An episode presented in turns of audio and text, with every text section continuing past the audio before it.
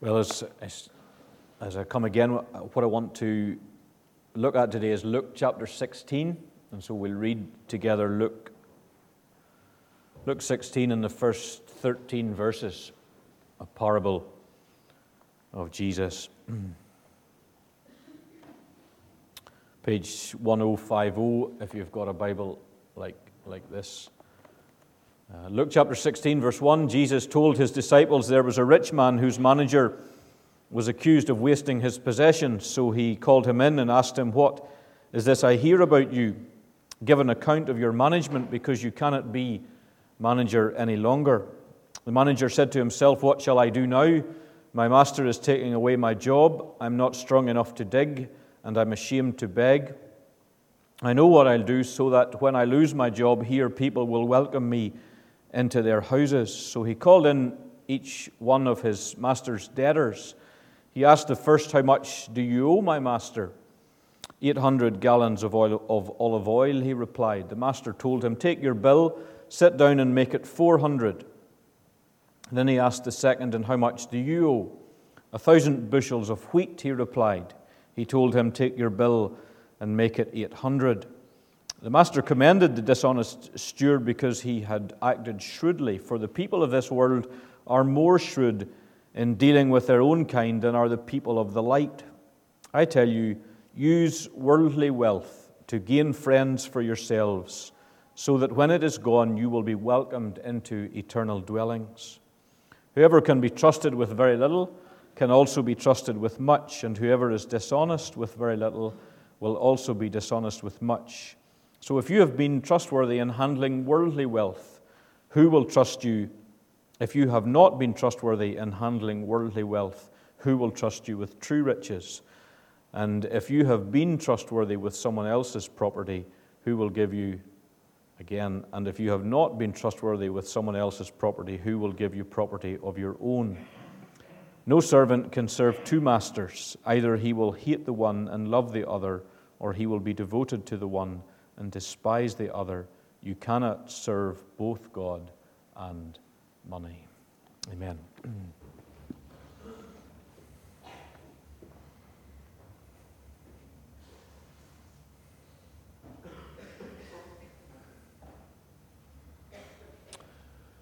Well, good morning again, folks. Nice to stand before you. Um, and nice to share the service with Ross uh, this morning. The last couple of times I've been here, Ross hasn't been, and so it's nice to share, share the service with you. Um, just want to look at these verses in Luke chapter 16. It's a fairly hard parable of Jesus, and so I think the lessons are fairly straightforward once we get into it. But um, it's along the line of prudence. Prudence means to be wise in practical affairs, um, particularly with a view to the future. Prudential um, is a financial services group that advertised quite a lot in the 1990s, I think, and they are still around doing what they do, um, whereby their strapline is to help people remove uncertainty from life's big events, providing our customers with the freedom to face the future with greater confidence. And so, this, this idea of doing something today that will provide for our future. Um, and often, when we think in a worldly sense, that is providing for family, providing for retirement, providing for something um, earthly, something that is still to come, but it, but it's, but it, it uh, usually doesn't take account of, of, a, of a greater reality in, a, in an eternity to come and thinks more about what we would do for our own future. But what this parable, the main thrust of this parable that we're, that we're looking at, is not so much to provide for our retirement. In fact, it probably speaks against um, uh, just loading up things for our retirement, but it, it uh, in, encourages us to, to use whatever window of opportunity we have while we're here on the planet to provide not for our later years, but to provide for, for an eternity to come, to provide for an age to come. Um, it's, it's about a rich man and a steward, a fairly common situation in the Middle East where you have an absentee landlord and he has an estate manager. And uh, absentee landlord, because he's got a manager, he doesn't want to be to be handling the day to day running of the farm or of the estate, and so he has handed it over to this fella.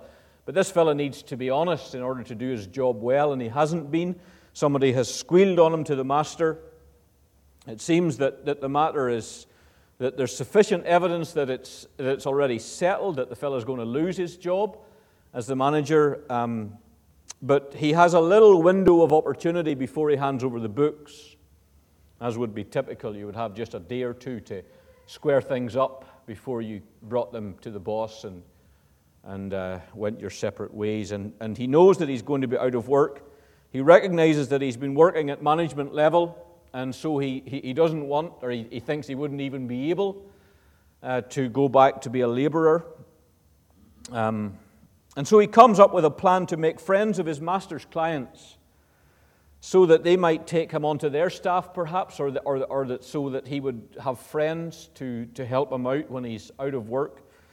Calls round with his master's debtors. They ex, probably exchange some pleasant conversation, and then he, he makes them a fantastic offer. And he says, Bring in your bill. One guy has, has, um, has a bill for a significant amount of oil. And he says, cut that in half. I can, I, I, I, I can just rewrite that and you can get half. Um, and somebody else has um, got a bill for a lot of wheat. And uh, he says to him, we can, we, we can cut that down by a certain percentage. And so the debtors are happy. The debtors are warm to the manager and maybe even are in his debt in some way. And, um, and, what, and for whatever reason, this is a, a, it's, it's somewhat strange, but for whatever reason, when he reports back to the manager, or sorry, when he reports back to his master, his master congratulates the manager for this bit of thrifty business that he's been up to. Um, why? Well, some would say that the discounted sum could have been a write up. Some would say that it was an extra slice that the manager had, put in for himself, maybe and so he was doing himself out? Was it just a good deal to get the books sorted out and to get the business settled?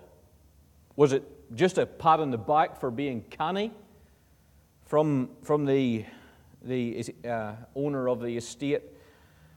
I, I, I, I don't think we know the answer to it. And I don't think it really matters. But there are three lessons I think that we can bring from this. And that is the first is a lesson from the good example of the parable that we might act wisely today to receive a benefit later on. Second thing that I think we, that we can learn from it is um, that we need to be careful with how we use our earthly resources because how things are to be attributed in an age to come will have some relevance to how we manage our affairs now. And the third is a more general gospel lesson that we will serve whoever is our master. This passage finishes off by this idea that you can't serve God or the bank, you'll serve one or the other. And so there's something of a diagnostic in this passage that just reminds us that whatever, we whatever we serve, um, will show us a little bit of what's in our heart. So, the first of these, then, this man had a short window of opportunity to do something that would help him out later on. People of this world think ahead. It's a, it, it's, a, it, it's a story taken from secular society where people network, people scratch each other's back, people do things today that will give them a return later on. Uh, they take a, uh, maybe a, a, some sort of loss leader in business to, to get clients later on or to, uh, to put clients in their debt. People will, um, at a season when, when, we're, um, when, when the uh, sort of rugby scene is popular and, and uh, busy with the Six Nations, people will put tickets for their clients or will uh, pay for tickets for their clients to go to Murrayfield for the day and this sort of thing, whereby we do something today to reap a benefit later on. Jesus is not affirming this guy's behavior, I don't think. He's just saying that we could learn something from a harder nosed approach to forward planning. Jesus' main point is clear use worldly wealth. Use your cash to gain friends for yourselves, so that when it is gone, you will be welcomed into eternal dwellings. It's a, it's a strange thing for us to get our head around, but when we get to the core of it, it's, it's fairly straightforward. Worldly wealth is described as unrighteous wealth, perhaps because there's often shady dealings around money. There's often some sort of scandal going down where money is involved. And so, so we would use money and possessions to gain friends. Who are these friends? Well, Jesus is speaking to, he is speaking to people of the light. It's described in the passage as people of the light. And so friends for people of the light will be other people of the light. And so he says, speaking to these disciples, these, peoples of the, these people of the light, use your money to reach people. Use your money to win people. Use your money for the gospel. Use your money for the kingdom. So that when it's gone, what, what does that mean? Well, I think we've, I think most of us will, will understand that uh, worldly wealth is earthbound. There should be a little best before date on every banknote that tells us best before death. Cash stays here, as we were saying to the children. It won't be accepted in uh, heaven. Um, take the example or the illustration of uh, playing Monopoly. You, you could be rich on monopoly money while the game's on, but whenever you put it all back into the box and you close the box, you're just the same as you were before the game started. And so worldly wealth will expire. But in a sense, we can send it ahead of ourselves. In a sense, we, we can use what we have here to make an investment in eternity. But as I said to the children, there, there, there, there's only one thing that gets through the gateway into eternity, and that's people. And so, somehow, if we're going to use whatever we've been blessed with here to make an eternal investment, we'll have to uh, exchange the currency for people because people are the only thing that can get through. Simple message of the parable, the main thrust of the parable. Origen, a, a, a third century Christian leader, spoke of Christians as money changers who take the capital of earth and change it into the capital of heaven. See this kind of attitude for money even if, as, as we assess just how Jesus lived his life. He, Jesus never wept for money never seemed to be in any way bothered about the fact that he didn't seem to have an awful lot of earthly riches. But he wept for people. He understood what true currency was. He, uh, he understood things of eternal value. He understood what would still be around in a thousand years' time. And he understood what was earthbound. Um, we would invest in people because only people make it through to the age to come. Jesus is speaking to his disciples on the journey to Jerusalem, preparing them for when he's not around, how they should use whatever they've been blessed with. Luke is writing not to the poor Jews of Palestine, it would seem. I mean, in terms of Luke's gospel, what, what was its destination audience? Not, not to the poor Jews of Palestine, but to the more affluent Gentile audience of the Mediterranean basin, and he mentions this teaching in this window of opportunity, in the window of opportunity of their lives, of our lives. How should we invest? Well, it's fairly simple. Put your money into people because people make it through. People spend so much time investing to reap a return in the second half of their lives. We spend so, we we uh, scurry around so much in the first half of our lives to try and provide for the second half of our lives in pensions and property and investment. But there are 36,000 unreached river communities in the Amazon of Brazil. 36,000 groups of uh, uh, local groups of people living in the, in, the, uh, in the Amazon of Brazil who have never heard of an eternity, who have never heard of Jesus and how to get there. What an investment for our money to put it in that direction.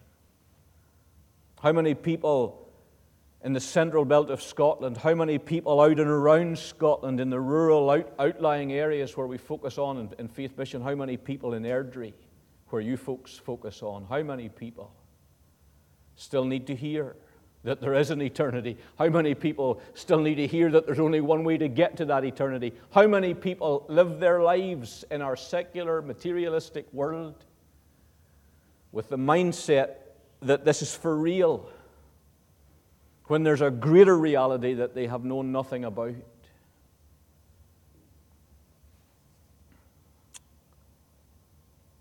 In a sense, it's a no brainer when you get the facts before you how can we best invest what we've got?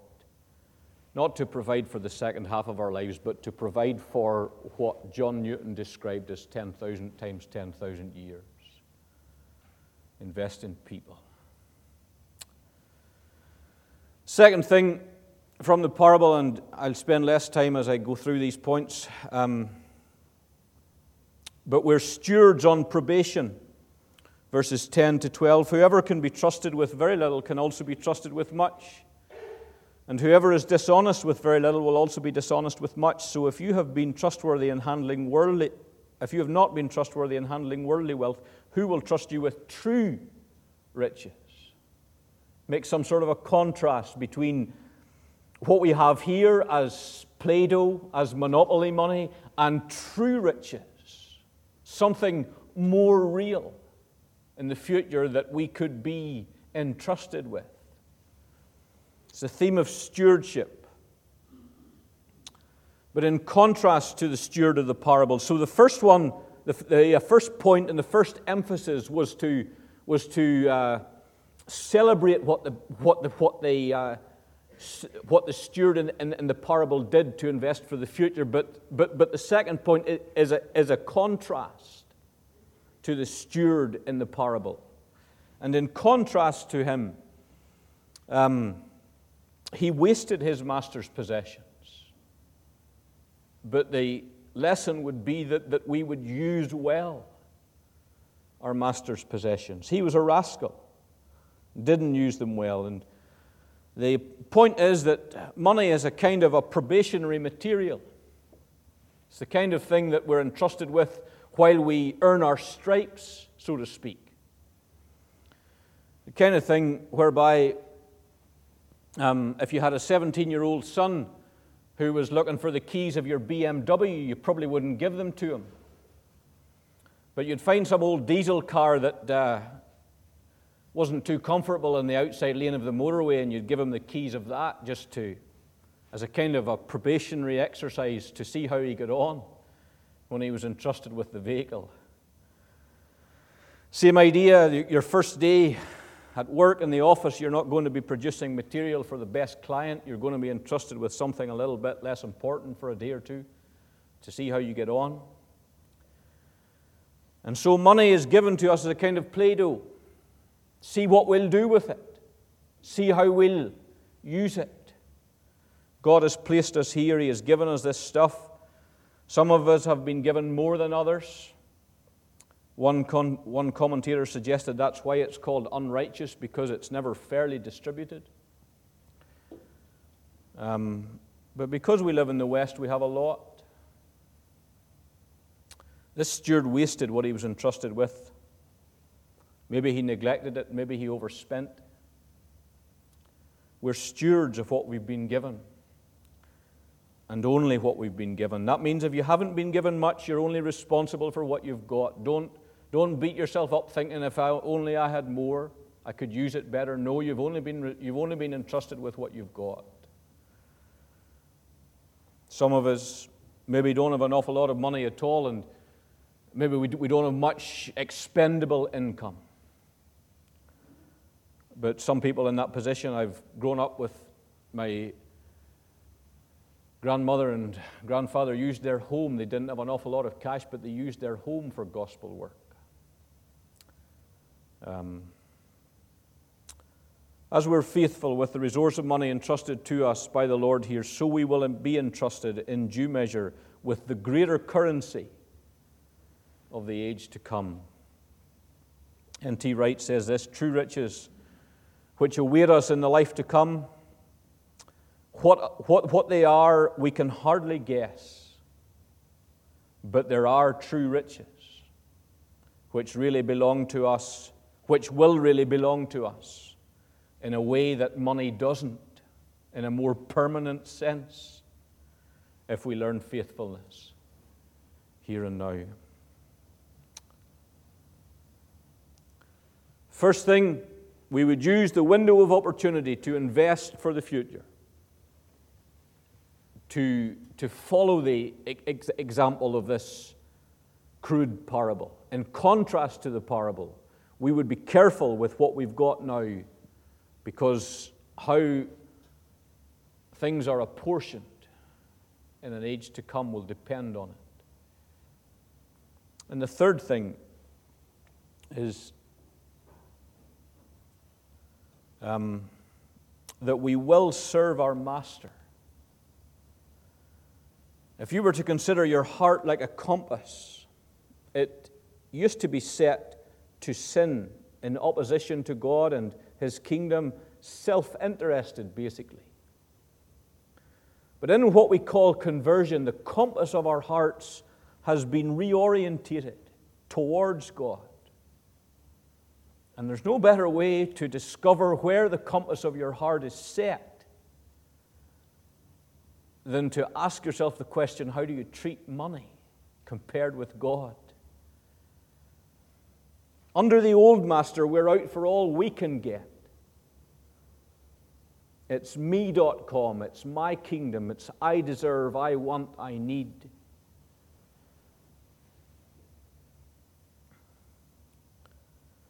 But under the new lordship of Christ, where the compass has been reset, you see it so clearly in the life of that little man Zacchaeus in Luke 19, whereby he, he, he, he, he at once was grabbing for all he could get for himself. And when Jesus came to visit in his house, and when Jesus wonderfully transformed his heart, his, his, his, his, his hands were changed from being tight fisted to being open handed blessing and helping and prepared to give back four times the amount. Please ask yourself, please ask yourself as I talk about money and about investing in people for God's kingdom, please ask yourself, what is my heart reaction to this? If your reaction is, why on earth would I want to do that, preacher? Or you've got to be joking. Or you might say, well, I can maybe spare you a fiver. If that's your reaction, be concerned. Maybe you've missed the point of why we're here. Maybe you've believed the lie of a secular, materialistic society that this world is the real world. But if if your reaction is, well, I just wish I had more to give, take heart that the Lord has already performed a miracle in your heart. You can't serve two masters, Jesus says. You'll either love the one and hate the other, or vice versa. If the compass of the Christian's heart has been reset towards God, where your treasure is, there your heart will be. The idea of, the, of you know, Origen's idea of Christians as money changers will excite you. Not a hundred percent, because we are flesh and spirit, but there will be a base level, a conquering level of excitement in serving the, the uh, King of Kings, letting go of me.com and serving the King of Kings and his kingdom. So, if I had a hundred million, I could buy Paul Pogba. Or I could support 285 couples of gospel workers in Scotland for 10 years.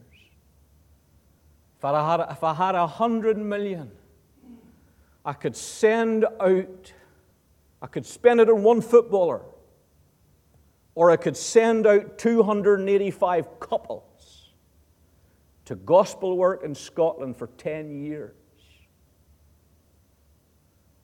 What would you give it to? Pastor Malcolm Duncan of Gold Hill Baptist Church in Buckinghamshire, he and his wife decided that they would cap their income at a certain level, and thereafter it would all go to kingdom work. Finds himself in a very illustrious position.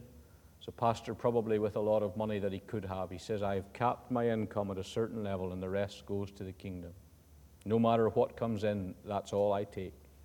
C.S. Lewis lived on 10% of his income and gave the rest away. John Wesley said, Earn all you can, give all you can, save all you can. We're stewards on probation. And we will, we will serve our master. But don't miss, don't miss the main point of the parable. The main point is this use worldly wealth to gain eternal friends. Use what you've got now to make friends that will welcome you into eternal dwellings. It's a glorious, glorious concept. It begins to redeem the value of money. Thank you.